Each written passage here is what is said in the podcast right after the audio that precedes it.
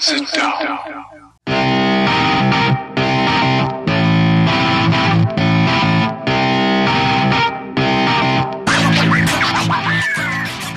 Witam wszystkich i każdego z osobna. Ja jestem Robert Kochan, a to jest Kochana NBA, najbardziej nieobiektywny podcast o najlepszej koszykarskiej lidze świata.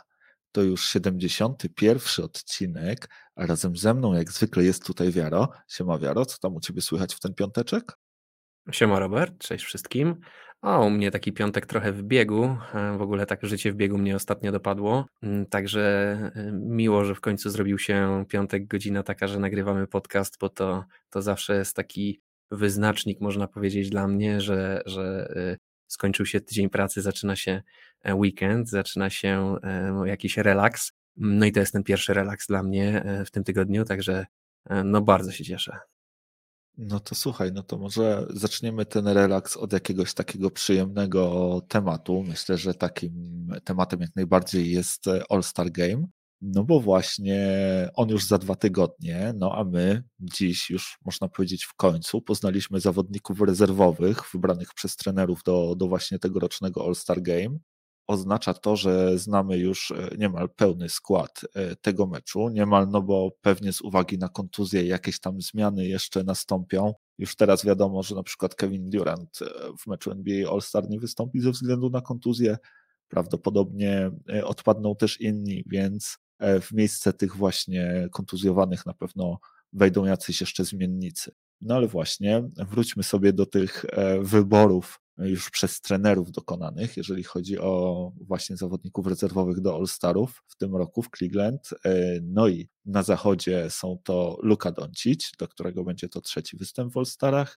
Zresztą tych trzecich występów w All-Starach na zachodzie jest bardzo dużo, bo na siedmiu zawodników aż pięciu będzie miało swój trzeci.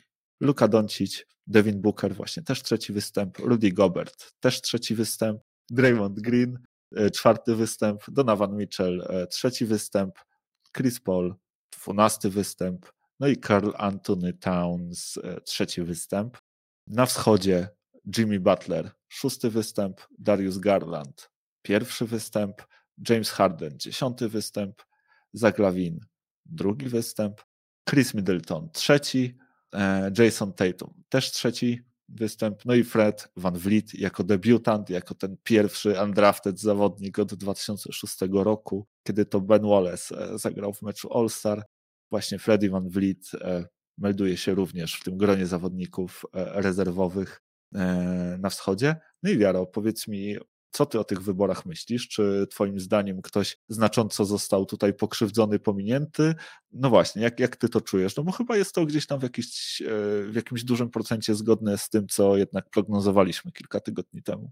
No tak, gdzieś można powiedzieć, że w dużej mierze się to zgadza. Nie do końca nie jest to wszystko tutaj jeden do jeden z tym, co my oczywiście podawaliśmy. No i na pewno tutaj, no choćby same te różnice pomiędzy naszymi wyborami, no to są jakieś e, moim zdaniem pewnie tematy sporne. Natomiast e, może powiem tak, rezerwy All-Starów to jest taki też ciekawy w ogóle element e, all-starowego wybierania właśnie zawodników, no bo nieraz jest to też tak, że w jakiś tam sposób to jest ten głos rozsądku, o którym się mówi, tak, że tutaj fani dają jakby ujście swojej wyobraźni podczas głosowania na All-Stary na początku, tak, a jak się już wybiera, jak się już e, powiedzmy ustabilizuje sytuacja ze startersami, fani już się wyżyją, e, no to później dopiero Liga Głos Rozsądku gdzieś tam dochodzi przy wybieraniu tych All-Star Reserves, tak przynajmniej zwykło się uważać. Natomiast ja mam z tym o tyle problem, że moim zdaniem wybieranie rezerw w NBA zamieniło się trochę w takie wybieranie czwartej drużyny All NBA albo coś w ten deseń, że to są takie nagrody w dużej mierze dla zawodników, którzy dobry, którzy, dobry sezon rozgrywają, a niekoniecznie jest to wybieranie po prostu gwiazd spośród gwiazd. I tutaj myślę, że mamy właśnie duży, dużo takich zawodników, którzy są nagradzani tymi All-Starami i traktuje się to właśnie w, pewien, w, w ten sposób, że to nie jest jakiś tam wybór do meczu pokazowego, w którym, w którym tak naprawdę chodzi o to, żeby pokazać jakby pełnię talentu NBA, tylko jest to już na tyle poważne, poważnie traktowane przez coachów, przez, przez ligę, przez innych zawodników, że traktuje się to właśnie na zasadzie takiej e, pewnego rodzaju gratyfikacji dla tych zawodników, którzy dobry sezon rozgrywają. No nie wiem, daleko nie szukając, mamy tutaj Dariusa, Dariusa Garlanda czy Fred, Freda Van Vlieta, którzy w normalnych warunkach nikt by tych zawodników nigdy All-Starami nie nazwał. To na pewno nie są zawodnicy, e, których można pokazać jako gwiazdy NBA, e, komuś, kto nie wiem, się ligą na przykład nie interesuje i chciałbyś go zarazić gdzieś tam i pokazać mu na, e, na czym teraz liga stoi, czym, kto tu tak naprawdę gdzie tu są duże nazwiska, kto tu jest grubą rybą, no to na pewno nikt by ani Freda Van ani Dariusa Garlanda tutaj nie wskazał. Natomiast są to zawodnicy, którzy y, też piękne historie dzięki temu gdzie, gdzieś tutaj powstają, szczególnie właśnie ta, ta mm, historia Freda Van którą tu już przytoczyłeś, chłopak undrafted i, i to jest też na pewno taki taki trochę poster boy, czyli taki, taki, taki chłopak z plakatu dla NBA y, na zasadzie właśnie promowania tej jakby kariery dla undrafted zawodników, tak, że, y, żeby też pokazywać jakby szeroko że nie trzeba koniecznie być zawodnikiem już gdzieś tam w koledżu uważanym za jednego z najlepszych, żeby być jednym z najlepszych. No i zachęcać też, e, wiadomo, młodych ludzi, młodych chłopaków e, i dziewczyny do tego, żeby jakby się nie zrażali tym, że, e, że, że są gdzieś w szkole średniej i się o nich nie mówi, tylko pracowali dalej ciężko i można sobie zasłużyć, proszę bardzo, tak jak tutaj Fred Van Fleet, na fantastyczny kontrakt, na pierwsze miejsce, na miejsce w pierwszym składzie w, w drużynie, która gra, gra o jakieś cele Mm, może nie najwyższe w tym momencie, ale jakby nie było, miał też okazję w takiej drużynie zagrać. No i dodatkowo można zostać doceniony właśnie jako All-Star, można, można dostać świetny kontrakt. Także wiesz, ja rozumiem jakby NBA, ja rozumiem ich punkt widzenia, ja wiem, że oni trochę inaczej traktują te All-Stary niż ja, mają trochę inne podejście do tego, co to znaczy być All-Star Reserves. Także wiesz, ja się tutaj jakoś strasznie nie, nie czepiam. Ja osobiście zdecydowanie wolałbym zobaczyć Lamelo Bola zamiast Dariusa Garlanda w All-Star Game, ale tak jak mówię, jest to dla mnie zrozumiałe. Ja wiem, jakby dlaczego liga podejmuje takie wybory, wiem, z czego to wynika. No i tak jak mówię, doskonale rozumiem ich punkt widzenia mm, i to, dlaczego akurat ci zawodnicy zostali, zostali wybrani, bo umówmy się, że faktycznie tutaj no, ciężko znaleźć y, gdzieś w tych wyborach y, rezerw NBA zawodnika, który nie rozgrywałby naprawdę fajnego sezonu. No wiesz co, e, Darius Garland ma tutaj jeszcze dodatkową, dodatkowy atut, y, a mianowicie to, że ten mecz e, All-Star będzie w Cleveland, tak? No i powiem ci, że głupio by trochę było, ty mówisz, że widziałbyś tutaj w jego miejsce Lamelo Bola, gdyby, wiesz, e, Cleveland, który gra taki świetny sezon, nie miało gdzieś też tam swojego reprezentanta w All-Starach, bo jednak są zawodnicy odpowiedzialni też za sukces tej drużyny. No i mówisz, docenia się zawodników, którzy grają dobry sezon, no i Garland właśnie taki sezon gra to jest trochę przełomowy sezon e, właśnie dla tego młodego zawodnika. On tutaj jakby jest taką wschodzącą dopiero gwiazdą, nie? Więc e, z racji tego, że, że ten mecz jest jeszcze w Cleveland, to, to tym bardziej e, też tego zawodnika właśnie jak najbardziej w tych rezerwach widzę. Ja na przykład, jeżeli chodzi o wschód, to niekoniecznie jestem fanem tutaj Chrisa Middletona. Nie wiem dlaczego akurat on, on został wskazany. Mm, nie wydaje mi się, żeby grał jakiś taki naprawdę fajny sezon. Pewnie byliby zawodnicy, którzy mogliby tam pasować, na przykład też taki Lamelo, tak? E, z Charlotte nikogo nie ma, a Miles Bridges też przecież e, gra naprawdę fajny sezon. On chyba był u ciebie wskazywany zresztą jako rezerwa, nie? A nikt z Charlotte jednak nie dostał zaproszenia do, do, do tego meczu. Nie wydaje mi się, żeby Milwaukee grało aż tak dobrze, że tutaj e, rzeczywiście wymagałoby to, żeby, żeby mieli dwóch reprezentantów w All-Star, żeby to nie było na siłę. Ja zresztą swoją drogą gdzieś tam obstawiałem właśnie, że, że będą takich dwóch mieli, tylko stawiałem na, na Drew Holiday'a w moich pikach. Więc ten Chris Middleton tutaj dla mnie e, może niekoniecznie, no, no, no, zobaczymy, no ale właśnie w jego miejsce mm, pewnie Lamelo Ball. Ja zamiast Dariusa Garlanda też e, stawiałem na Jareta Allena i bardzo żałuję, że, że jednak Fro nie dostał zaproszenia do tego meczu. Wydaje mi się, że byłoby to też e, bardzo fajne i bardzo duże przeżycie dla niego i, i myślę, że zobaczylibyśmy trochę dobrej defensywy w tych All-Starach. No ale jak mówię, tutaj większość jest e, taka, że ciężko się naprawdę kłócić, nie? Czy Zaglavin, czy, czy James Harden, który no powiedzmy, no, gra słaby sezon jak na siebie, ale to jest ciągle sezon na to, żeby nazwać go All-Starem, tak? Jason Tatum, który, który te ostatnie tygodnie ma też e, naprawdę fajne. Nie ma się tutaj jakby zupełnie z czym kłócić. Zresztą podobnie jest e, troszkę na zachodzie, bo tutaj też e, w zasadzie no niemalże wszystkie piki mi się pokrywają. Ja akurat nie obstawiałem Chrisa Pola w tych, w tych rezerwach, nie znalazłem dla niego miejsca. Znalazłem je dla Pola Georgia, no ale okazało się, że kontuzja jakby wyeliminowała go w ogóle z rozmyślań o All-Starach i, i nie znalazł się nawet w tej dyskusji. na pewno też brakuje miejsca dla mojego Dejante Mureya, który ciągle będę to powtarzał, też mega zasługuje na to, żeby, żeby w tych All-Starach wystąpić. No gość, który robi 19,6 punktów, czyli w zasadzie 20 punktów na mecz, 8,5 zbiórki, 9 e, asyst, do tego dwa stile świetnie radzi sobie w ataku i w obronie. No naprawdę to jest ktoś, kto, ktoś, kto zasługuje na pewno na miejsce w tych All-Starach i widziałbym go zdecydowanie zamiast na przykład takiego Andrew Wigginsa, który trafił do pierwszej piątki i ukradł właśnie jedno miejsce zawodnikom, którzy przynajmniej moim zdaniem dużo bardziej by na nie zasługiwali. No tutaj wiesz, takich, z takich um, oczywistych właśnie podejrzanych, no to jest Andrew Wiggins. To chyba każdy, każdy fan NBA, który spojrzy na tą, na tą listę zawodników, no od razu to stwierdzi, tak, że no Andrew Wiggins tam trochę nie pasuje, a już tym bardziej, że, że został e, wybrany do startersów.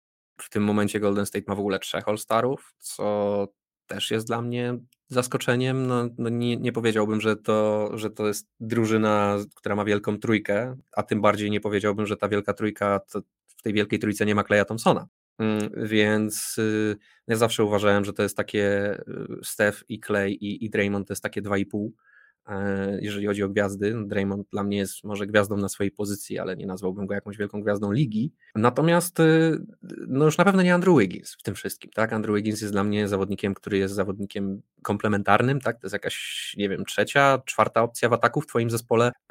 To absolutnie nie jest zawodnik, którego bym komukolwiek y, pokazał jako i powiedział, o zobacz, to jest gwiazda NBA a szczególnie komuś, kto na przykład nie zna ligi i, i, i nie, nie, nie śledzi meczy, nie obserwuje, nie, nie, nie ma bladego pojęcia, kto jest kto, no to jakbym zaczynał gdzieś tam tłumaczyć komuś, y, jak wygląda całe to królestwo NBA, gdzie, y, w którym, w którym miejscu tak naprawdę jaki król siedzi, na którym tronie, to bardzo długo byśmy chodzili po, tym, po tych włościach, zanim bym w ogóle wpadł na to, żeby komuś powiedzieć o, o kimś takim jak Andrew Wiggins. Więc to jest dla mnie, tak jak mówię, ja dla mnie te rezerwy to jest, to jest taki trochę śmieszny temat, bo ja osobiście to inaczej widzę. Tak? Ja uważam, że All-Stary to jest, to jest y, typowy mecz pokazówka, gdzie tak naprawdę wybieramy dwie drużyny złożone z najlepszych zawodników, największych gwiazd i patrzymy, co, co, ci, co ci zawodnicy y, przeciwko sobie potrafią zrobić.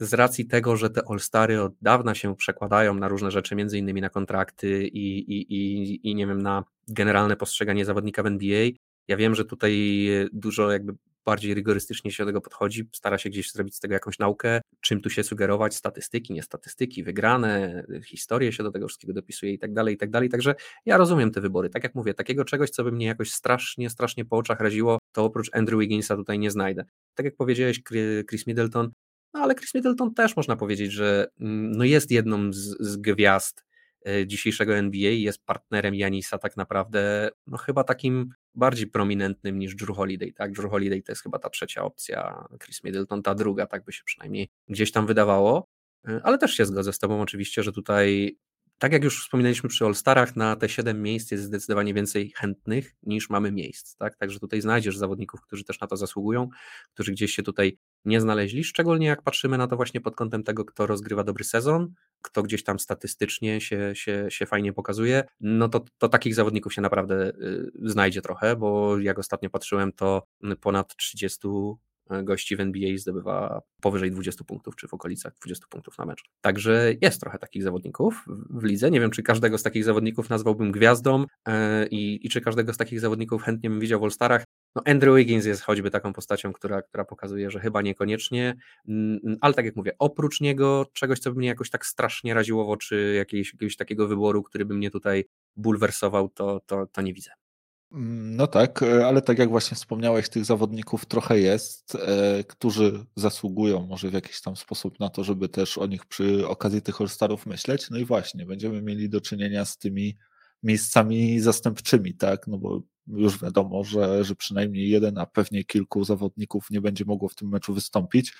Wydaje mi się, że Draymond też raczej nie powinien z uwagi na tą swoją kontuzję pleców, chyba że, chyba, że jakimś cudem zdąży się cudowne ozdrowienie nastąpi przed meczem All-Star, jak to chyba kiedyś w przypadku Kairiego, chociaż chyba tam było na odwrót, że on do, dograł do All-Starów i potem, nie, nie, nie, pamiętam, się poddał operacji, jakoś, e, jakoś tak to było. W każdym razie będzie na pewno tych kilka e, miejsc do, do tego, żeby je, je zająć. E, no i właśnie, myślisz, że ktoś tutaj jest pierwszy w tej kolejce na wschodzie, na zachodzie, na kogoś byś tutaj stawiał szczególnie? Ja na przykład myślę, że Antony Davis ma bardzo duże szanse po tym, co pokazuje, e, jak wrócił, jakie numery robi, to, to jest szansa, że on w głowie wielu ciągle jest właśnie tym topowym zawodnikiem i e, będzie jednym z tych, którzy E, zajmą właśnie to miejsce. No w jego przypadku chyba tylko pytajnikiem była ta liczba meczów, e, które zagrał, bo ich nie było tak dużo, ale biorąc pod uwagę, że było ich chyba 30 kilka, jeśli się nie mylę, no to to już pewnie jest wystarczająco, żeby e, on się w tym gronie właśnie zastępczych zawodników znalazł na przykład. Tak, to jest tutaj na zachodzie jak najbardziej dobry, dobry typ. Myślę, że faktycznie Anthony Davis to jest taki zawodnik, który w oczach wielu mm, wciąż uważany jest za All-Stara. Zresztą ja też uważam, że to akurat jest gwiazda ligi. Tylko, że taka gwiazda, co trochę na, na, na, na pstrym koniu jeździ, tak? Czasem jest, czasem jej nie ma, czasem gra świetnie, czasem gra trochę gorzej. Nie jest to pewny zawodnik, taki ewidentny po prostu z żelaza, na którego można zawsze liczyć, e, a już szczególnie pod kątem właśnie jego mm, dostępności, no bo no, często jest kontuzjowany, często siedzi, często nie gra. Mm, natomiast powiem Ci tak, no, na wschodzie myślę, że fajnie było, gdyby, gdyby któryś z chłopaków e, faktycznie z Charlotte został nominowany zamiast Kevina Duranta. Przecież bardzo szkoda, że Kevin Durant nie, nie wystąpi w All-Starach, to jest naprawdę zawodnik no, o niezwykłych umiejętnościach. Super jest oglądać każdy jeden mecz, w którym Kevin Durant e, występuje. No, ja bym widział tutaj Lamelo Bola, Ewentualnie Miles Bridges, który też, też e, na to miejsce zasługuje, ale myślę, że Lamelo też, Lamelo też ostatnio bardzo dobre mecze grał, ostatnio career high 38 punktów, więc myślę, że być może to właśnie sprawi, że się, że się tą, tę drużynę doceni, a wypadałoby, no bo, no bo Charlotte gra naprawdę fajny sezon, tak? Tutaj mówiliśmy e, o Bridgesie też w, w kontekście Most Improved Player, e, Lamelo Ball też naprawdę z dobrej strony się pokazuje w swoim drugim sezonie fajnie by było tą drużynę docenić. Myślę, że to jest jakby dobry trop. E, tym bardziej biorąc pod uwagę to, że z tego co widzę, to właśnie te rezerwy gdzieś tam e, doceniają też te dobre drużyny, tak? Jak ktoś wygrywa, tak jak, no nie wiem, e, Phoenix Suns, mm, no to tutaj i Chris Paul i Devin Booker, tak? Więc widać, że, że nie jest tak, że, że, że szukają, szuka się tylko jednego zawodnika w danej drużynie. Jeżeli drużyna gra naprawdę dobrze i wygrywa, to wręcz są, są ludzie, którzy uważają, że no wypada żeby mieli dwóch czy trzech All-Starów, tak? Że to jest wręcz jakaś taka niepisana reguła, że jak jesteś jedną z lepszych drużyn, to powinieneś mieć więcej niż jednego All-Stara. Także mm, dużo takich, takich zespołów jest, a co przez co właśnie sprawiło, że Charlotte nikogo nie ma, nie? a jest na tyle do, dobrze grającym zespołem, że fajnie by było kogokolwiek z tej ekipy docenić. E, no i mam nadzieję, że, że tak się stanie, że, że Bridges albo Lamelo znajdą się finalnie w All-Star Game. No są zaraz, zaraz y, już tylko za Brooklyn. Brooklyn w dół, w dół tabeli strasznie ostatnio y, spadli. Mm, no ale właśnie, tak jak e, powiedziałeś, Kevin Durant nie zagra, natomiast e, na pewno będzie chciał draftować swoją drużynę, razem znowu z LeBronem się zmierzyć, tym razem odegrać się za to, co, za to, co wydarzyło się ostatnio ten draft w czwartek, 10 lutego e, o godzinie 0.30, jeśli się nie mylę, czyli w nocy z czwartku na piątek to, to, to powinno być. No, postaram się znaleźć czas, żeby, żeby obejrzeć i zobaczyć, co tam mm, chłopaki sobie wymyślili. Tak, trzeba przyznać, że drafcik to jest akurat y, coś, na co ja też ostrzę sobie zęby, pazury. Fajnie by było to mm, obejrzeć, zawsze są fajne emocje. Kevin Durant nie jest może najlepszą taką osobą do tego. Janis był zdecydowanie bardziej taki rozrywkowy. Super się ten draft y, z, między, pomiędzy LeBronem a, a Janisem, który się odbywał, oglądało. Teraz pewnie będzie troszeczkę bardziej poważnie, jak to, jak to Durant ma w zwyczaju, jak, jak on gdzieś przychodzi do jakiegoś wywiadu czy gdzieś, no to atmosfera gęścieje, staje się trochę bardziej poważna, wszyscy są trochę bardziej serious. Myślę, że tak i tym razem będzie, ale to jest zawsze fajne zobaczyć tak, takich dwóch zawodników, którzy mają taki, taką ogromną rywalizację między sobą. Rywalizację wprawdzie, w której LeBron chyba wygrywa i zawsze wygrywał, no ale to nie zmienia faktu, że, że Kevin Durant zawsze LeBrona chce pokonać i zawsze chce mu utrzeć nosa, mm, więc to na pewno fajnie się będzie oglądało. E, no plus wiesz, ten, to, te, te pogaduszki przy okazji draftu, to te docinki jeden do drugiego, być może e, zobaczymy tego trochę więcej w tym roku. Ja, ja sobie na to ostrzę w każdym razie zęby i pazury i, i tak jak mówisz, też będę gdzieś starał się wygospodarować e, pewnie te pół godziny czasu, żeby ten draft zobaczyć, no bo to jest fajna rozrywka. Ja, mnie się to, wszystkie praktycznie te drafty, które oglądałem, bardzo mi się podobały. Ciekawe, czy w przypadku Lebrona znowu będziemy mieć do czynienia z tym tak, z tym tak zwanym temperingiem, czyli kuszeniem, tak? Zawodników tak. różnego rodzaju do tego, żeby dołączyli do, do jego drużyny, z czego zresztą właśnie mm, wspomniany, podczas wspomnianego przez ciebie draftu Janis, e, Janis z tego też żartował. Dobra, słuchaj, zostawmy sobie ten mecz All-Star i porozmawiajmy o tych młodszych zawodnikach, o tych wschodzących gwiazdach, czyli właśnie o Rising Stars Game. E, no bo w tym roku, jak już wspominaliśmy tydzień temu, on będzie miał e, nową formułę takiego turnieju. O zasadach tego turnieju porozmawiamy sobie za chwilę, natomiast e, no właśnie wczoraj poznaliśmy listę graczy, którzy wystąpią w tym meczu, tych najmłodszych, najbardziej obiecujących gwiazd. I tutaj mamy listę 12 rookies, 12 drugoroczniaków, czyli sophomores i czterech zawodników e, z drużyny G-League'owej Ignite, e, takiej drużyny NBA, gdzie właśnie e, zawodnicy prosto po high schoolu mogą jakby nie muszą iść drogą koszykówki uniwersyteckiej, tylko mogą od razu przejść na profesjonalizm w jakimś tam stopniu i przejść taką właśnie ścieżkę wprowadzającą ich do tej profesjonalnej kariery z tą drużyną e, Ignite. No i właśnie z tej, z tej drużyny czwórka zawodników też zostanie wybrana. I jeżeli chodzi tutaj właśnie o tych 12 rukich, którzy w tym sezonie zostali zaproszeni, to jest e, Scotty Barnes, Kate Cunningham, Ayo Dosunmu, Chris Duarte, Josh Giddy, Jalen Green, Herbert Jones, Davion Mitchell, Ivan Mobley, Alperen Shengun, Jalen Sachs i Franz Wagner. Więc e, taka, no, wydaje się, śmietanka rukich, jeżeli chodzi o, o, ten sezon. Porządna, dobra lista, przynajmniej moim zdaniem. A ty co o tym myślisz? Tutaj e, kogoś byś dodał do, do tego grona jeszcze? E, wiesz co, ja nawet nie będę udawał, że dobrze znam wszystkie te nazwiska, które tutaj e, przeczytałeś, e, bo umówmy się, ale Ayo Dosunmu czy też Chris Duarte to są zawodnicy, których nie miałem e, przyjemności oglądać e, na żywo. Nie widziałem żadnego meczu chyba tych, żebym kojarzył tych, tych dwóch gości. Franza Wagnera też znam bardziej z opowieści niż czegokolwiek innego, bo Orlando Magic to też nie jest jakaś drużyna, mm, dla której bym zarywał nocki. Mm, także wiesz, no, tak jak mówisz, no, w ogóle All Star, ten Rising Stars e, Game podczas e, uroczystości All-Starowych to jest właśnie taki mecz, który to jest jeden z moich ulubionych osobiście w ogóle eventów całego tego All-Star Weekendu. E, no bo właśnie, bo grają młodzi zawodnicy, grają zawodnicy w dużej mierze jeszcze nieznani i niesprawdzeni. I to jest też taka pokazówka, gdzie można właśnie wiele rzeczy zobaczyć zanim one są jasne dla wszystkich. Tak? To są właśnie miejsca, gdzie można zobaczyć, e, co potrafi Kyrie Irving, zanim w ogóle jeszcze Kyrie Irving zagra na, na poważnie w lidze. Tak? E, I zresztą Kyrie ma kilka, kilka momentów, e, no, które ja do dziś wspominam, tak? z, z, tego, z tego Rising Game.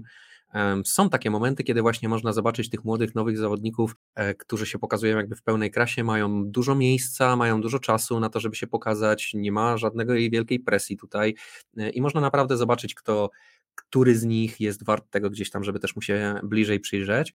E, no na pewno jest tu kilku moich ulubieńców, nie wiem, choćby mm, Davion Mitchell, czy Alperen Shengun, którego y, bardzo się cieszę, że tutaj został wybrany, ale też to, umówmy się, no to można było przewidzieć, y, że, że tych zawodników właśnie tutaj mm, do Rising Stars y, się wybierze. Fajnie się też, mm, że mm, mamy taką ekipę, można powiedzieć, mocno zróżnicowaną, w sensie tutaj i, i wschód, i zachód jest dość dobrze reprezentowany no i oczywiście nie ma tutaj zawodników z jakichś super dobrych ekip, to są raczej wszystko, pomijając może Chicago Bulls, e, drużyny, które gdzieś tam szorują brzuchem pod dnie tabeli. No ale właśnie, no, tych zawodników się nie ogląda zazwyczaj, tych zawodników nie ma, ja przynajmniej nie mam okazji oglądać e, zbyt często. Bardzo chętnie właśnie też obejrzę ten mecz z tego względu, żeby właśnie wyrobić sobie opinię o takich zawodnikach jak Franz Wagner, Jalen Sachs, których znam, o których czytałem, wiem jakie mniej więcej statystyki robią, ale nie miałem okazji ich oglądać na żywo w jakimś meczu. Nie wiem, jak, jakby mój ten, ten słynny eye test zareagował w momencie, kiedy bym ich e, oglądał, czy yy, całkiem zawodników jakiś poznać zupełnie od nowa, jak choćby pana Herberta Jonesa z New Orleans Pelicans. Nie miałem bladego pojęcia, że taki zawodnik w tej drużynie gra. E, także ja bardziej tak do tego podchodzę. Ja tutaj nie, nie, nie będę nawet udawał, że jestem jakimś wielkim specjalistą i jest jakiś nieznany nikomu ruki w jakiejś drużynie, który tutaj bardziej zasługuje na to, żeby go powołać niż Herbert Jones czy, czy, czy Ayoto Sunmu. No bo tak jak mówię, no ja tych zawodników po prostu nie znam najzwyczajniej w świecie, ciężko mi się na ich temat wypowiadać. Jest tu kilku moich e, faworytów, których, których oglądałem, wiem co, co, co mniej więcej pokażą, także zacieram ręce na ten mecz, ale tak jak mówię, to jest świetny mecz, żeby właśnie wyrobić sobie opinię o tych zawodnikach, żeby zobaczyć ich na żywo, e, żeby, żeby móc obejrzeć to, czego się zazwyczaj na co dzień po prostu nie ma okazji oglądać.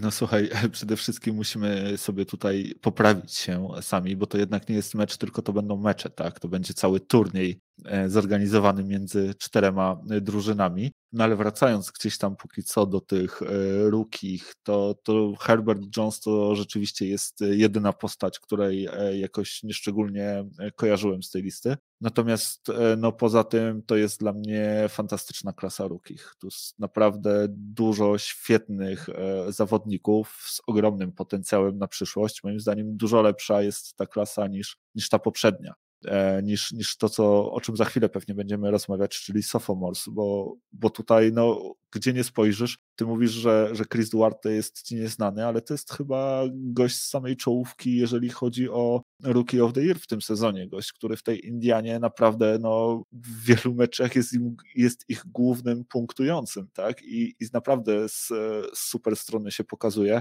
Ajo też ma ten sezon naprawdę dobry, zupełnie nie spodziewali się pewnie, jak go wybierali, bodajże jeśli się nie mylę, e, z bardzo dalekim, jakimś 38 e, numerem w drafcie. E, jeszcze wtedy nie wiadomo było, że, że Lonzo Ball przyjdzie do zespołu. On miał pełnić rolę gdzieś tam zastępczego point guarda, może po, po Kobim White, no ale właśnie Ajo, zwłaszcza w obliczu tych kontuzji, które, które ostatnio dotykają Chicago Bulls, spisuje się tam fantastycznie i naprawdę fajnie gra do tego, tak jak mówisz, no, wielu zawodników gdzieś tam z listy naszych ulubieńców, nie? Ten e, Davion Mitchell, e, no właśnie, on nie prezentuje się jakoś tak szczególnie dobrze w tym sezonie, ale cieszę się, że, że znalazł się tutaj. E, jest, e, jest Josh Giddy, tak, który no moim zdaniem też ma super potencjał i jest takim nietypowym zawodnikiem. Rzadko kiedy takich widywaliśmy, natomiast ta jego umiejętność właśnie, on wszystko potrafi, potrafi e, świetnie podawać, potrafi zbierać, potrafi zdobywać punkty. Dużo tu jest naprawdę fajnych, dobrych zawodników, których chętnie zobaczę ten Herbert Jones, no to jak, jak mówię, akurat Pelicans e, niedużo w tym sezonie oglądałem, mało, e, mało kiedy, czy rzadko kiedy moje oko jest skierowane e, w tamtą stronę. A jeśli chodzi o zawodników, których ewentualnie ja tutaj myślałbym, że można dołożyć, to na przykład Cam Thomas z Brooklyn Nets. Wydaje mi się, że on też ten sezon ma naprawdę niezły, chyba nawet ostatnio jakiegoś game winnera wsadził, więc taki zawodnik też, który wydaje mi się do, do tego formatu Rising Stars e, gdzieś tam fajnie by pasował. No i Bones Highland też na pewno jest e, warty tego, żeby rzucić na niego światełko, bo mimo tego, że nie gra może jakoś bardzo dużo, że, że wypadł e, z kilku meczów przez, przez kontuzję, no to jednak kiedy gra, to pokazuje się naprawdę z fajnej strony i pokazuje bardzo duży też taki arsenał umiejętności, które, które ma i wydaje mi się, że to też mógłby być zawodnik, którego ja chętnie bym zobaczył powiem tak. Ja nie wiem, czy, czy, czy Bones y, akurat, mimo że tak, akurat tego zawodnika miałem okazję oglądać mnóstwo w tym sezonie. Nie wiem, czy on jest takim akurat zawodnikiem, który jest na takim poziomie. Wiesz, mm, to jest jednak taka klasa, ja też nie wiem, czy do końca się z tą zgadzam, że to jest taka super dobra klasa. Super dobrą klasą, czy też co, co rozumiemy przez to? Nawiązujesz do, do, do, do, takich klas pokroju, nie wiem, 2003, gdzie mieliśmy Lebrona i, i pozostałych, czy bardziej mówisz o tym, że to jest po prostu lepsza klasa niż mieliśmy ostatnie parę lat? Bardziej to drugie, no nie jest, nie wydaje mi się, że to będzie klasa uważana za jedną z najlepszych ever draftów, tak, e, ale wydaje mi się, że będzie naprawdę solidna i będzie tutaj wielu świetnych zawodników. No to, to prędzej. Ja nie wiem, czy będzie tutaj wielu świetnych zawodników. Ja tu widzę bardzo mnóstwo, bardzo mnóstwo. Ja tu widzę mnóstwo zawodników, którzy um, będą prawdopodobnie zawodnikami pokroju roleplayerów, czyli będą po prostu jakimś uzupełnieniem składu. E, taki Devion Mitchell, mimo całej mojej sympatii do tego zawodnika, no nie wydaje mi się, żeby to miał być kiedyś e, gwiazdor pokroju Kawaja Lenarda. E, być może oczywiście nikogo tutaj nie skreślamy, to są zawodnicy, którzy mają nieraz po 19, po 20 lat, więc jeszcze wszystko tutaj przed nimi, każdy z nich ma na pewno wysoki sufit, no bo to są jakby nie było wszystko zawodnicy gdzieś tam z wysokimi numerami w drafcie wybierani, którzy gdzieś tam też się już ograli na tyle, że że, że można odsiać tych ewidentnie, z których nic nie będzie, od tych, którzy faktycznie mają ten potencjał. Mm, no ale też ostatnio gdzieś widziałem takie zestawienie um, pierwszych numerów z draftu przez ostatnie chyba 10 czy 12 lat i, i kto jest w którym miejscu. E, I powiem Ci, że ciężko. Tak, tak y, mało tych rukich wyrasta na naprawdę takich zawodników y, z prawdziwego zdarzenia i takie wielkie gwiazdy. E, więc ja jestem tutaj jeszcze spokojny, aczkolwiek faktycznie jest tu kilku takich zawodników, tak jak mówisz, Josh Giddy, fajny, wszechstronny zawodnik. Jak dobry on może być, tego nie wiem, ale na pewno pożyteczny to może być zawodnik. No ja tutaj jeszcze raz zwrócę, y, zwrócę uwagę na e, Iwana Mobleya, jak to, jak to go ładnie Amerykanie nazywają. Mi to Iwan do niego bardzo pasuje. To jest to jest taki zawodnik, który jak najbardziej zasługuje na takie imię. To może być naprawdę taki t, t, zawodnik, y, nie wiem czy nie najlepszy przypadkiem z tej, z tej ekipy, e, ale też wydaje mi się, że to nawet jeżeli on osiągnie ten swojego potencjału, to to nie będzie tak ofensywnie dobry zawodnik jak defensywnie. Myślę, że będzie to bardziej, bardziej zawodnik pokroju, ja wiem, taki gorszy Dwight Howard, coś w ten deseń, a to i tak jest, y, jakby nie było, bardzo, bardzo, bardzo wysoko, wysoko postawiona dla niego poprzeczka. Także ja jestem na pewno tutaj bardziej, bardziej taki spokojny czy, czy, czy, czy oschły, jeżeli chodzi o, o, o patrzenie na tą klasę i na to, jaki oni mają potencjał i gdzie oni zajdą. E, ale tak jak mówisz, to jest fajna, fajna na pewno śmietanka tych młodych, nowych zawodników, których mamy teraz okazję w lidze obserwować. Mm, no i fajnie będzie faktycznie ich w tym meczu zobaczyć i wyrobić sobie opinię, bo tak być może dla ciebie tylko Herbert Jones tu jest niewiadomym no ja mówię, ja nawet y, chętnie Jalena Saxa i Franza Wagnera zobaczę, bo nie są to zawodnicy, których miałem okazję oglądać y, y, wielokrotnie. Raczej gdzieś mi się tylko rzucili w highlightach pewnie w oczy. No być może oglądałem Nuggets Orlando, to, to, to wtedy mogłem ich oglądać. A tak to, to nie wiem, kiedy ja bym miał jeszcze Orlando oglądać. No niespieszno ci pewnie. E, słuchaj, jeśli chodzi o Mobleya, to e, ciekawe, ciekawe porównanie znalazł dla niego Dwayne Wade ostatnio, bo porównał go do młodego Chrisa Boscha, że bardzo przypomina mu Chrisa ten zawodnik. E, ja tutaj też Mówimy pewno... o tym samym obiektywnym Dwayne Wade'ie, który oceniał Slam Dunk Contest parę lat temu, tak? O, o tym samym, tak. To jest, to jest okay. ten sam Dwayne tak, Wade. Tak, chciałem sprostować. Rozumiem, sprostowanie.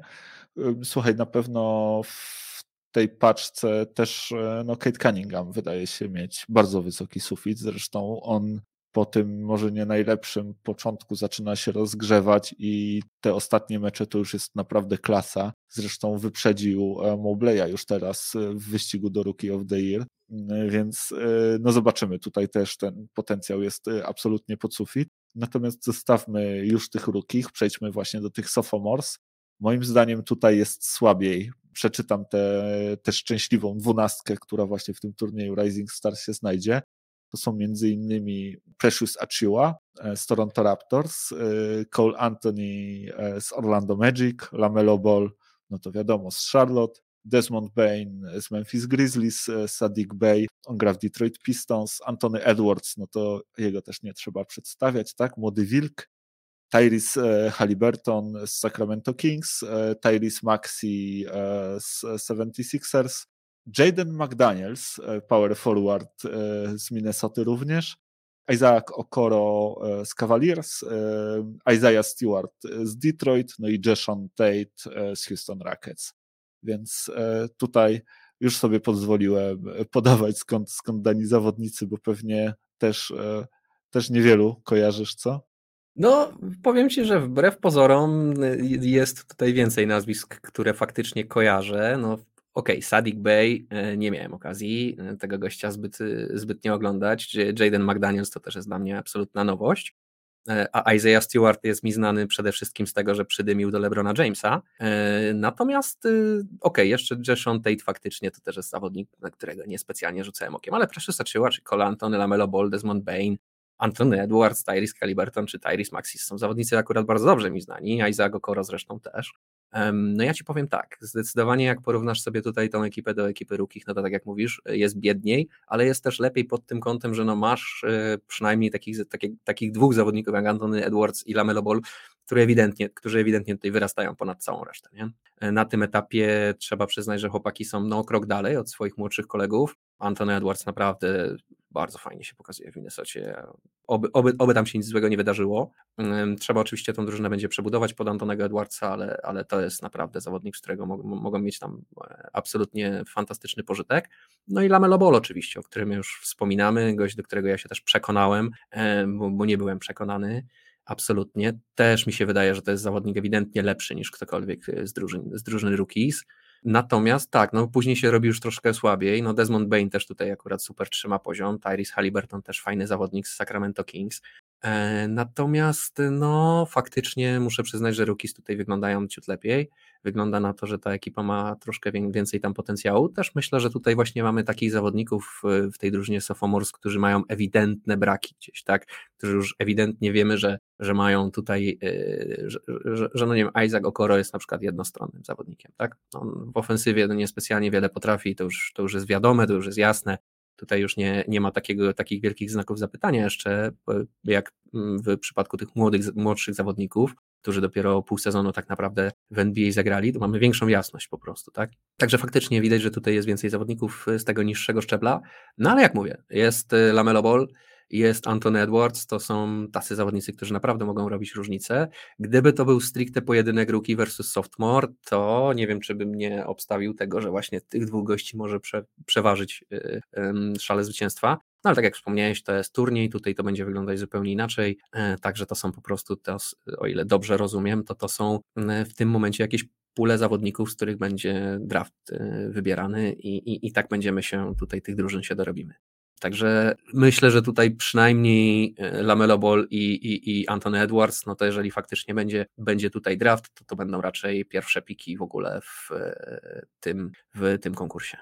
Zaraz Ci to wszystko wyjaśnię, jak to będzie rozgrywane i w jakiej formule. Jeszcze tylko chciałbym się odnieść do tego, co mówiłeś, no bo rzeczywiście tak jest, że ta klasa sophomores jest taka top heavy, jak to się mówi, i ten top to jest właśnie ta dwójka zawodników wspomnianych przez Ciebie. Antony Edwards, który zresztą sam ostatnio, e, wydaje mi się, na którejś konferencji pomeczowej e, powiedział, że on za pięć lat zamierza być najlepszym zawodnikiem tej ligi, więc zobaczymy bardzo dużo pewności siebie, bardzo duży też potencjał. Zobaczymy, co z tego Edwardsowi wyjdzie. Wielu już było takich mocnych w gębie, że tak powiem. E, potem wpadali na skały różnego rodzaju albo walce ich rozjeżdżały. E, no i, no i właśnie jest ten e, Lamelo Ball. No ja mam nadzieję, że on nie zostanie jednak tego powołania do All-Star Game, że tam, że, że tam ktoś inny dostanie szansę, no bo właśnie nie chciałbym, żeby Lamelo Ball potraktował ten turniej Rising Star jakoś tak nie do końca poważnie, bo dla niego będzie ta najważniejsza nagroda w niedzielę,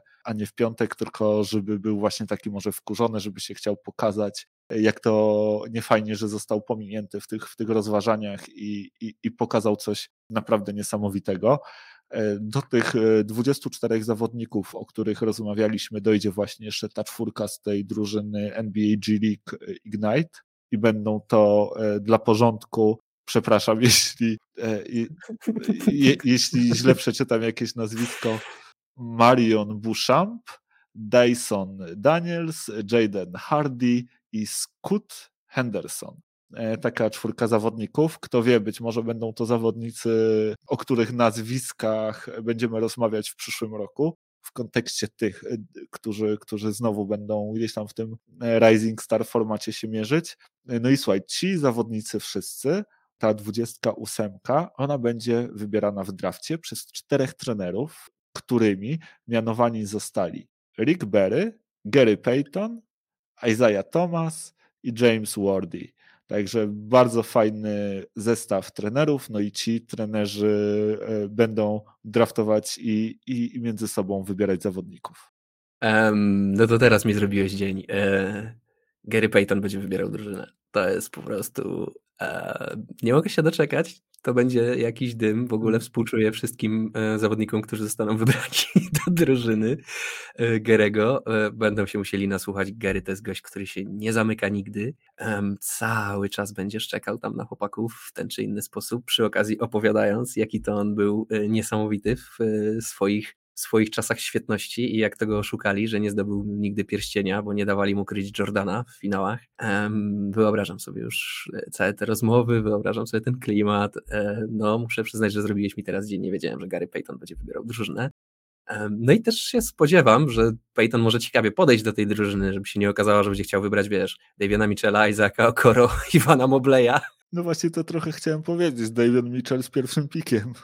No, słuchaj, ma akurat z czego wybierać. Jest kilku faktycznie super defensorów y, w tej puli zawodników. Mm, no ciekawe, ciekawe. W ogóle super pomysł z tym, z, tym, z tym turniejem. Jak zresztą chyba słychać po mnie, jestem naprawdę fajnie podekscytowany całą tą sytuacją. Podoba mi się to, e, e, kupuję to w ciemno turnieje mają to do siebie, że ludziom zależy, żeby je wygrać, nikt nie chce być ostatni. Jest zupełnie inna sytuacja, kiedy rozdaje się złoty i srebrny medal, a jest zupełnie inna sytuacja, kiedy można być czwartym i być kompletnie poza podium. Więc y, je, jestem jak najbardziej na tak. To i tak nie, nie był taki mecz, Rising Stars Challenge to nigdy nie był taki mecz, na który, nie wiem, tam fani czekali przez cały rok i jakieś tutaj wielkie kontrowersje by były z powodu tego, że coś pozmieniali, to jest, ten, to jest dokładnie ten mecz, przy którym warto eksperymentować i właśnie sprawdzać, jakie, jakie tutaj metody w All-Starach się sprawdzają. I powiem Ci szczerze, że nie jestem wcale przeciwny pomysłowi, żeby All-Star Game też był rozgrywany na zasadzie turnieju dla czterech drużyn. Wiem, że to jest trudne na razie do w ogóle konstrukcji nawet w mojej głowie, bo jakby nie było mamy wschód-zachód i jak tu zrobić, że co będzie wschód 1, wschód 2 i zachód 1, zachód 2. Trzeba by się oczywiście nad tym wszystkim pochylić, zastanowić, jakoś to sprytnie wymyślić, ale nie miałbym nic przeciwko takiej formule turniejowej w All-Star Game. No słuchaj, NBA jest znane z tego, że testuje wiele rozwiązań, które potem wprowadza, więc e, może to jest właśnie taka próba na żywym organizmie na tych młodych e, zawodnikach, żeby zobaczyć, czy takiego formatu nie warto będzie kiedyś przebycić do tego regularnego, e, do tych regularnych All-Starów.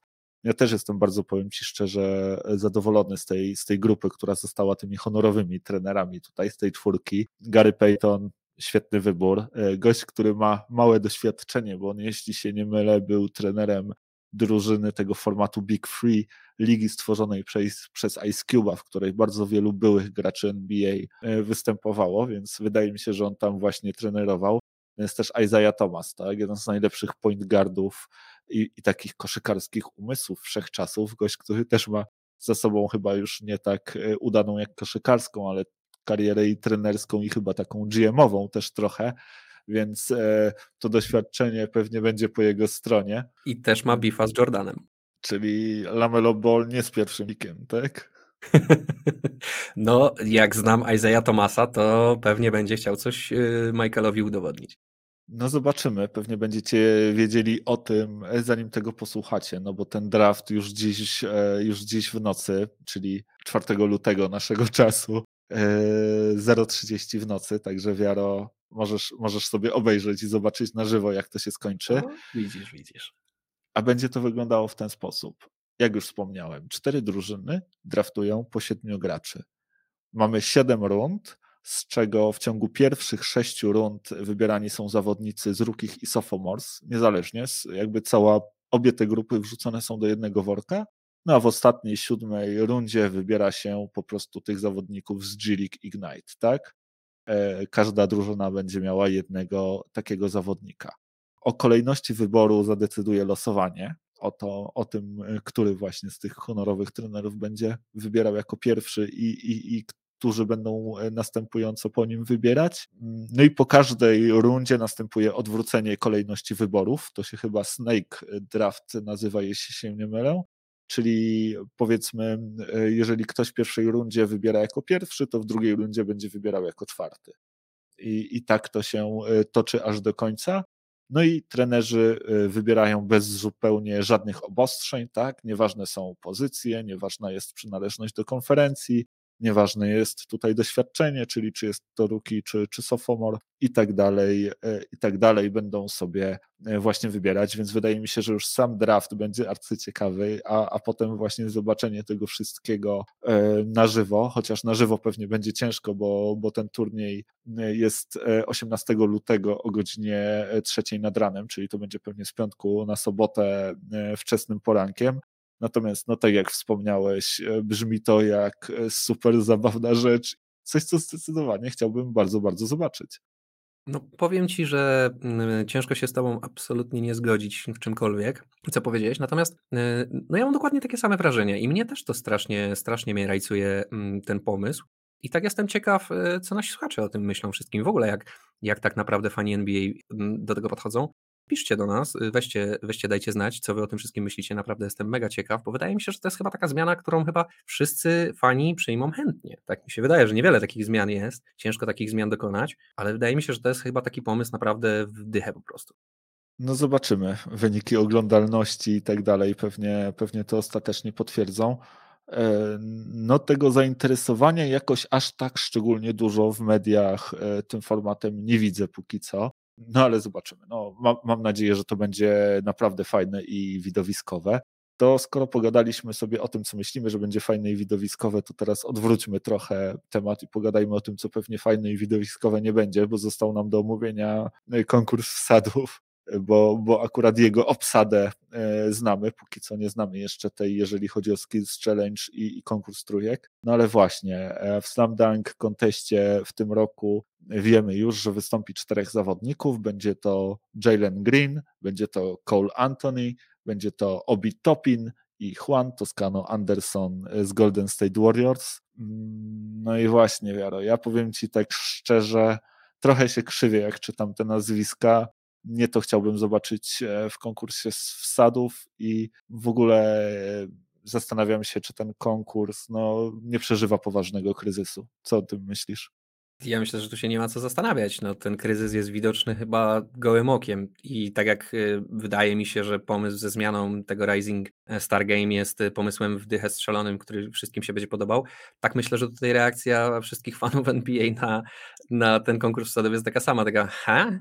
Że kto, czemu, jak, po co, ale, ale, ale naprawdę nie dało się tego zrobić lepiej. Słuchaj, już nie mówiąc o tym, że nie możemy cały czas się doczekać tego, żeby, żeby w konkursie wsadów brały udział takie no, gwiazdy pierwszego formatu, ani żaden LeBron James, ani żaden Kevin Durant, ani nikt z tej, z tej ekipy nie, nie, nie ma ochoty brać udziału w, w Slam Dunk konteście, to teraz się okazuje jeszcze, że młode, super atletyczne gwiazdy też nie mają na to ochoty. I ani tu nie widzimy Jamoranta, ani tu nie widzimy Antonego Edwardsa. Nie wydaje mi się, żeby to było tak, że NBA sobie życzy tego, żeby to właśnie ci zawodnicy brali udział w tym konkursie wsadów. E, wydaje mi się, że jednak NBA wie, czego jakby my, jako fani sobie życzymy, co my chcielibyśmy oglądać w tym konkursie wsadów. Myślę, że oni wiedzą, jak ten konkurs wsadów e, reanimować i przywrócić do jakiejś takiej świetności, chociaż z tą świetnością to też różnie przez te lata bywało.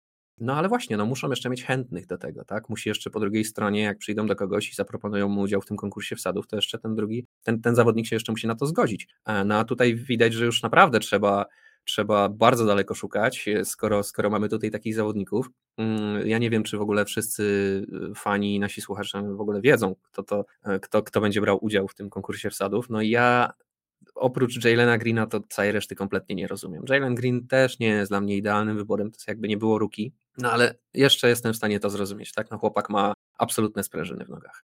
Natomiast y, co tam robi Toscana Anderson, co tam robi Obi Topin, o to mnie nie pytajcie, tego nie wiem, to już są dla mnie niezrozumiałe kompletnie wybory, ja to zwalam na to, że po prostu konkurs wsadów tak mocno utracił wśród graczy jakąkolwiek powagę, że po prostu nikt nie chce brać w tym udziału. Bo nie umiem sobie inaczej tego wytłumaczyć, dlaczego akurat takich zawodników będziemy oglądać w tym Slam Dunk.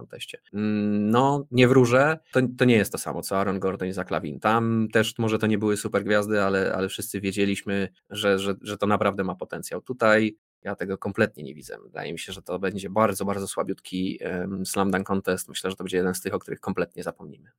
No może się tak okazać, bo rzeczywiście tak z mojego przynajmniej punktu widzenia to tak trochę żenująco e, wygląda ta lista.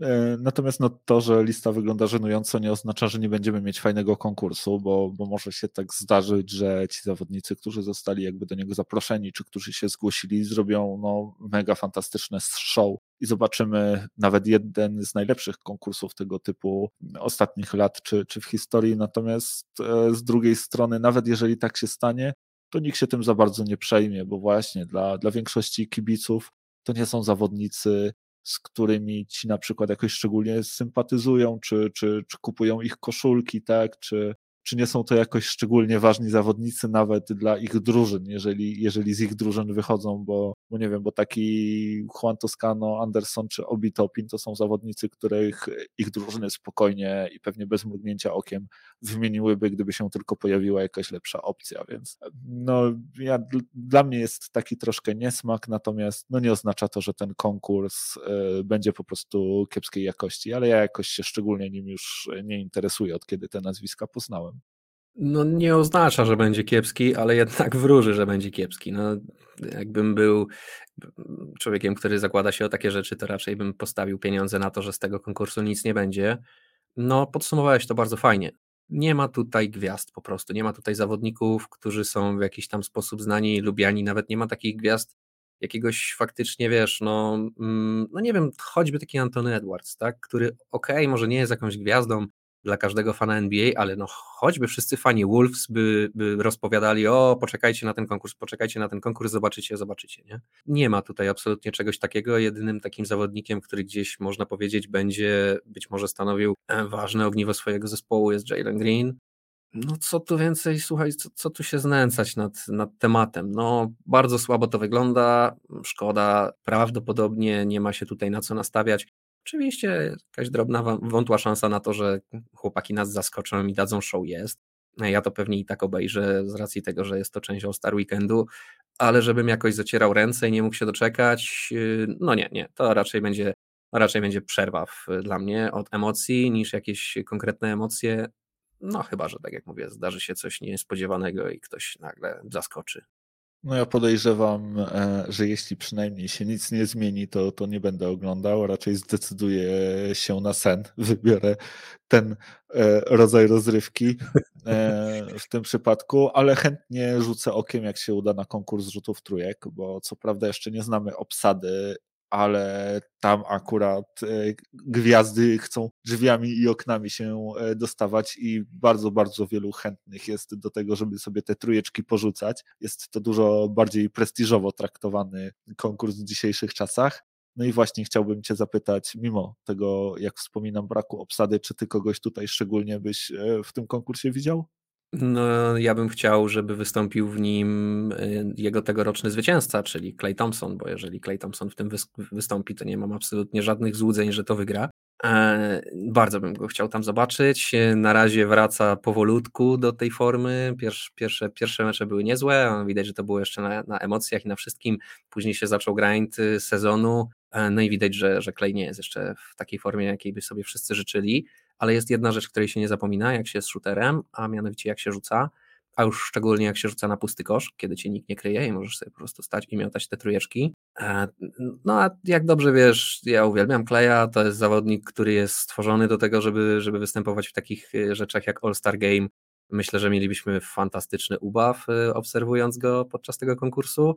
E, fajnie też by było, żeby Steph Curry w tym konkursie wystąpił wtedy. Mielibyśmy rywalizację między Splash Brothers. E, no i tak jak mówisz, jest szansa, tutaj jest na co się napalać, tutaj jest na co rączki zacierać i ostrzyć sobie pazurki, e, no bo gwiazdy się pchają do tego konkursu. Konkurs trójek z jakiegoś powodu jest uważany za taki, nie wiem, prestiżowy, być może to, to, to ta zmiana w NBA, którą obserwujemy, że tak wszyscy chcą teraz trójki rzucać i dlatego każdy to chce wygrać, może każdy się chce popisać. Mm, no i druga moja e, taka, taka tutaj gdzieś cicha nadzieja na ten konkurs trójek, e, od dawna zresztą już e, taką nadzieję mam, to że pojawi się jakiś bigman w końcu w tym konkursie.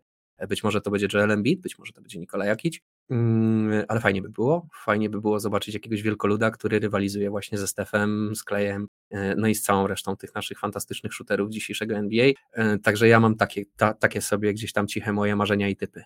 No ja pierwszy ten twój typ i marzenie też e, bardzo podzielam, no bo właśnie ono, to jest też moje marzenie. Żeby Steph Curry spotkał się z Klejem Thompsonem po raz kolejny w tym konkursie rzutów za trzy, nieważne, który wygra, natomiast y, chciałbym to jeszcze raz zobaczyć, to jest zawsze super, bardzo fajna jest ta rywalizacja między nimi pod tym względem, mimo tego całego braterstwa, gdzieś tam każdy stara się pokazać, że jest odrobinę lepszy y, w rzucaniu z załuku, więc e, no na pewno coś, co bardzo, bardzo chciałbym po raz kolejny zobaczyć. No to tak mówiąc serio, a tak e, żartując sobie, to Tyron Lu ostatnio wspominał, że Luke Kennard zasługuje na to, żeby się w tym konkursie rzutów za trzy znaleźć. Luke jest bardzo lucky, jeżeli chodzi o skuteczność w tym sezonie, całkiem nieźle to wpada, natomiast no, wydaje mi się, że po prostu zabrałby miejsce komuś fajniejszemu i nikt o zdrowych zmysłach jakoś szczególnie Luka Kennarda nie chciałby oglądać. No jeżeli się tak zdarzy, że Luke Kennard wystąpi w tym sezonie w e, All-Star Game na zasadzie takiej, że będzie występował w konkursie trójek, e, no to trzeba będzie faktycznie o nim mówić Lucky Luke. No, nie, ma, nie ma innego kurna wyboru już wtedy. Dobra, słuchaj, zostawmy, zostawmy sobie tych snajperów naszych i pogadajmy o ostatniej rzeczy, a w zasadzie ja chciałem Ci troszkę opowiedzieć e, o czymś, no bo nie wiem, czy wiesz, e, poznaliśmy, jak będą wyglądały trofea w tym sezonie przy okazji All-Star. No i moją uwagę zwróciło zwłaszcza to trofeum dla All-Star Game MVP, czyli e, nagroda imienia Kobiego Bryanta, no bo ona i wszystkie jej detale zostały w zasadzie mm, zrobione w ten sposób, że, że były inspirowane jakby karierą e, Kobiego Bryanta.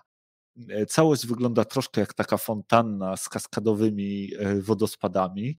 I słuchaj, na szczycie tej fontanny znajduje się taka gwiazda, jakby all-starowa, nawiązująca, nawiązująca do tytułu MVP z 2008 roku, który Kobi zdobył.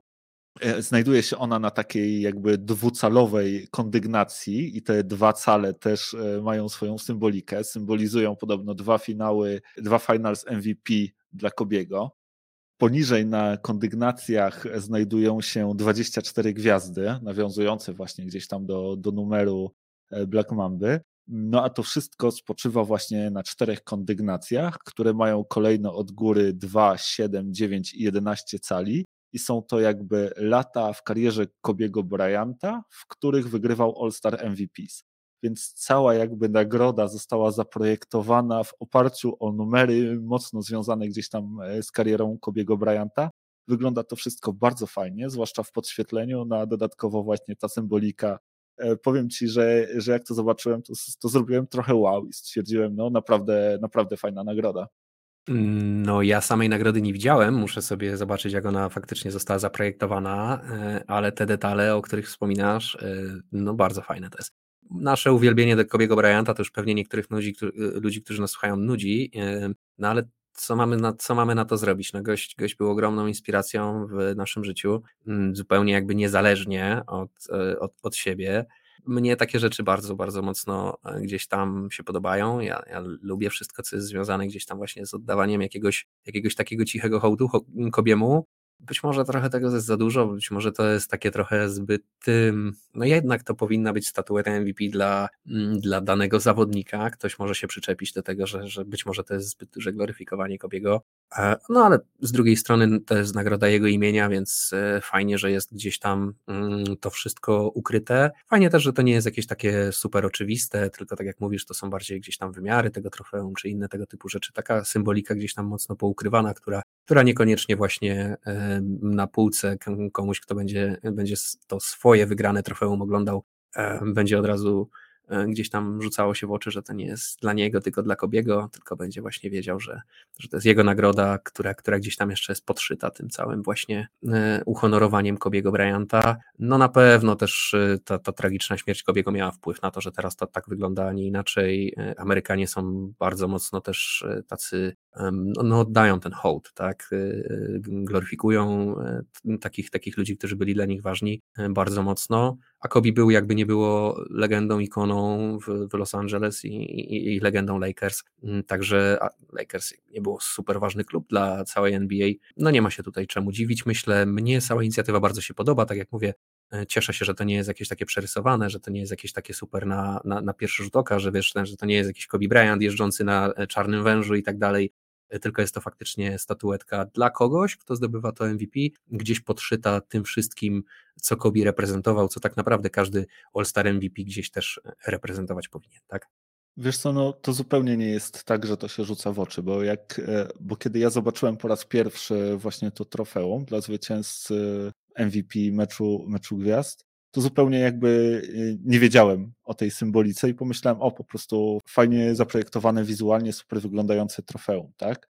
Natomiast gdzieś tam dopiero później dotarła do mnie informacja o tym, w jaki sposób ono zostało zaprojektowane. No i uważam, że to jest e, fantastyczna rzecz. E, jednak Kobi, już abstrahując od tego, czy się go lubi, czy się go nie lubi, no to jest e, niezwykle ważną historią, jeżeli chodzi o, o, o historię meczu gwiazd jedną z najważniejszych postaci, tak? Jeżeli o ten, o ten format All-Star chodzi, mm, więc takie uhonorowanie go w, w tej postaci jest, jest naprawdę fajne, a, a to wszystko ma właśnie gdzieś tam taką formę symboliczno-matematyczną i zupełnie nie można tego odczytać e, z samej statuetki, więc dla mnie to jest po prostu strzał w dziesiątkę. No, to jakby tylko potwierdza to co, to, co, to, co właśnie wspomniałem. Fajnie, że to jest takie subtelne, że to nie jest gdzieś właśnie. No, no Amerykanie lubią też takimi rzeczami przesadzić, tak? A ja też, też e, nie chciałbym, żeby, żeby oni wiesz, robili z Kobiego jakieś, jakieś takie wydarzenie. To jest jednak, no, no, no to jest przede wszystkim tragedia wielka dla jego rodziny. Nie, nie wydaje mi się, żeby po śmierci trzeba było kogoś tak jeszcze, wiesz, rozciągać na prawo i lewo. Pamiętajmy, wspominajmy honorujmy, ale właśnie w taki subtelny sposób, jakiś taki nie, nie rzucający się w oczy, jakiś taki, wiesz, nie, nie, nie z jakimiś wybuchami i, i z pełną petardą, bo to nie o to chodzi myślę, że Kobi też by sobie tego nie życzył, żeby go w ten sposób pamiętano. Ja myślę, że Kobi by chciał, żeby przede wszystkim pamiętano ten przekaz, który on, on starał się przez swoją karierę y, innym dać, to, to, to mamba mentality i myślę, że to jest najważniejsza rzecz dla niego była zawsze i że, i że to jest jakby jego, jego, jego najważniejsza spuścizna mm, i tak bym chciał, żeby, żeby Kobi był też pamiętany, dlatego cieszę się, że, że NBA też zdaje sobie z tego sprawę i nie, nie robi tutaj właśnie jakiegoś halo, a w taki mm, fajny, subtelny, delikatny sposób nawiązuje do tych, do tych naj, najważniejszych momentów kariery Kobiego, no i honoruje go e, dzięki temu. Nie? Alleluja, bracie. E, dokładnie tak. E, słuchajcie, no, jesteśmy też ciekawi, co wy o tej statuetce myślicie. Rzućcie na nią okiem, dajcie nam znać. Piszcie do nas na kontakt małpka.kochana.nba.pl albo uderzajcie na Facebooku, gdzie tylko macie ochotę. Dawajcie nam znać, chętnie przeczytamy. E, no i co? No i mamy nadzieję, że słyszymy się z wami już za tydzień przy okazji następnego odcinku. Dziękujemy wam bardzo, że byliście z nami. No i dzięki tobie, Wiaro, też. No i co? Trzymajcie się i do zobaczenia. No, nic dodać, nic ująć. Trzymajcie się cieplutko i do usłyszenia za tydzień. Cześć. Hej.